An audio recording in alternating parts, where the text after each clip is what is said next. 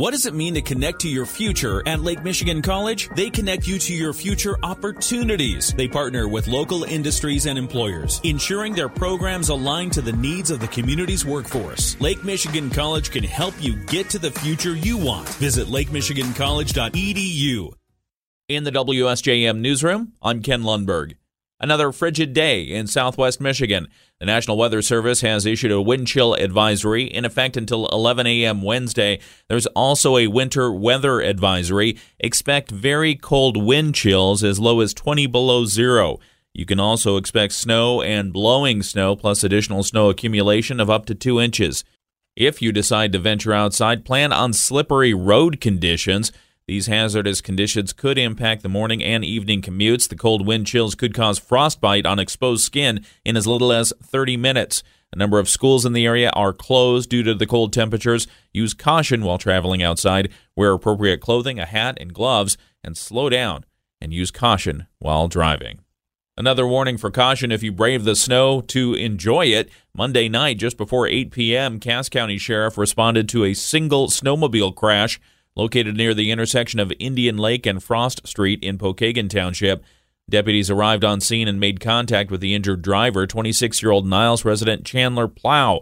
Plow was operating a snowmobile southbound on the trails near Indian Lake and Frost Street when he lost control and it overturned, landing on top of him. Plow was transferred to South Bend Memorial Hospital for non life threatening injuries. He was wearing a helmet at the time of the crash and alcohol and drugs do not appear to be a factor.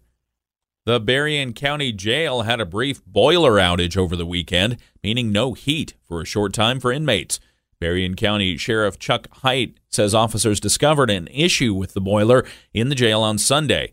It apparently stopped running overnight sometime Saturday. County maintenance crews were called in Sunday morning. They found that the fresh air intake had frozen shut. Crews quickly repaired the issue, and the boiler is reported to be back in normal operation. During the outage, the temperatures at the jail dropped down to the lower 60s. The Iowa caucus results are in, and winning 51% of the vote is former President Donald Trump. Florida Governor Ron DeSantis finished second at 21%. Former Governor for South Carolina Nikki Haley finished third at 19%. Retired Congressman and No Labels proponent Fred Upton says time is running out for every candidate who doesn't finish at or near the top. He says look for more candidates to start making a move toward the exit. These days, of course, the super PACs really make the call for you because they're independent. Uh, they're spending tens, if not hundreds of millions of dollars uh, over the course of the event. And at some point, those financiers are saying, enough already.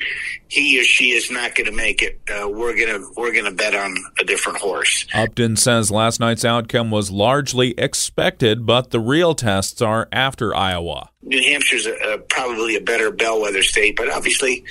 A win in Iowa is a, is a good thing for any candidate. Upton says his no labels movement is now on 14 state ballots, and a couple dozen are about to break. The No Labels effort says if the presidential race becomes another matchup between President Joe Biden and former President Donald Trump, they will field a third party candidate, Republican president, and a Democrat vice president to give voters what they say is a better choice. The Spirit of MLK Spotlight Awards were presented yesterday as part of the MLK Celebration Week, hosted by Lake Michigan College. Recognized for their work to elevate the community through their efforts and activities are Berrien County Commissioner Chokwe Pitchford, Niles High School student Ethan Reed Chambliss, and the organization Neighbors Organizing Against Racism. LMC's Dean of Diversity, Equity, and Inclusion, Cam Hirth, said the recognition shines a light on an individual, a student, and an organization that embody Reverend Dr. Martin Luther King Jr.'s spirit through their direct action throughout the community. Hirth says that the breakfast and recognition is just the beginning of a week's worth of involvement. So the community will have the opportunity not only to celebrate the breakfast and those individuals who are working and serving in the community, but also to, to spend time with those organizations that are there as resources that many folks may not be aware of. So we want to elevate as many as possible. As they say, a rising tide lifts all boats. For the description of why each award winner was recognized, you can see it on our website at WSJM.com. That's also where you can find the full schedule of events. LMC's MLK Celebration Week continues through Saturday. Congressman Bill Huizenga is seeking a break for farmers who say they can't afford rising costs caused by federal labor rules. Huizenga and 74 members of the United States House of Representatives have signed a letter to the House and Senate Appropriations Committees asking for an H-2A visa guest worker wage freeze in an upcoming spending package. Huizenga tells us the adverse effect wage rate, or the required wage that farm employers must pay H-2A workers, has more than doubled since 2005 making agricultural labor and its products more unaffordable. Lawmakers want farms to get a break on the wage. What happens is the Department of Labor goes in and sets minimum payments for farm workers and especially for migrant workers coming in as temporary and legal work visa holders. And what they've been doing is they've been outpacing inflation here and there's some significant increases that are coming to family farms and what we're hearing from farmers is they simply are not going to be able to afford it Huizenga says with the nation's average adverse effect wage rate reaching $17.55 per hour in 2024 and other increased costs, including fuel and fertilizer, farms are in danger of going out of business. In Michigan, the wage rate will be set at $18.50 an hour, while farmers in Canada will pay their agricultural workers closer to $11 per hour. Huizenga says most of Michigan's congressional delegation, both Republicans and Democrats, have signed on to the letter. He adds that he hears from farmers right here in southwest Michigan who are concerned about the next migrant worker wage hike. The Van Buren County Sheriff's Department is warning people of an uptick in internet scams involving cryptocurrency. Sheriff Dan Abbott says some schemes have resulted in victims losing as much as $100,000. The scammers will send unsolicited emails that appear to be from legitimate companies claiming the recipient has subscribed or renewed an account.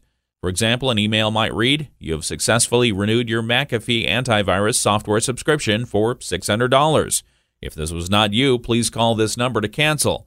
If the victim actually calls that number, they are dragged into a conversation with someone who sounds professional and attempts to get the caller to put money into a cryptocurrency ATM, providing the location of the nearest one. After that, the scam continues with the scammer trying to get more and more money. Sheriff's deputies have spoken with several banks regarding these scams and note if you are ever concerned that you're not speaking to your bank, you should go to an actual branch and speak to a person. Also, the banks will not ask you to move money and deposit it somewhere else into cryptocurrency or a money app or gift cards. Sheriff Abbott tells everyone to be wary of emails asking for the recipient to call. And cases of COVID 19 and the flu are still on the rise in Michigan, prompting another message from health leaders. They say it's still not too late to get vaccinated. Dr. Leah Monday is an infectious disease specialist at the Detroit Medical Center. I would say better late than never. Um, we know that after you get a flu shot, you have immunity uh, on average within two weeks. And usually, peak uh, flu season does occur in mid to late January. The Michigan Department of Health and Human Services says COVID 19 numbers have not been this high since last January. And if you're interested in a career with the Michigan State Police, the hiring process is getting easier. They're coming to you. The Michigan State Police say they're streamlining their hiring events to attract potential troopers and motor carrier officers starting immediately. MSP Director James Grady says they know there are several factors that could impact whether someone is able to take the necessary steps to apply and test for one of their recruit schools. So they're removing barriers like access to a laptop or transportation. They're doing this by physically meeting candidates closer to their homes to make the process more accessible, efficient, and effective. They say at each hiring event, MSP recruiters will be on site to administer the entry level law enforcement exam and assist with completing the application for trooper and motor carrier officer positions. 20 hiring events are being held in various cities throughout Michigan by the end of the year. The first event is today in Lansing. You can view the full list and other events where you can find MSP recruiters on their website. In the WSJM newsroom, I'm Ken Lundberg.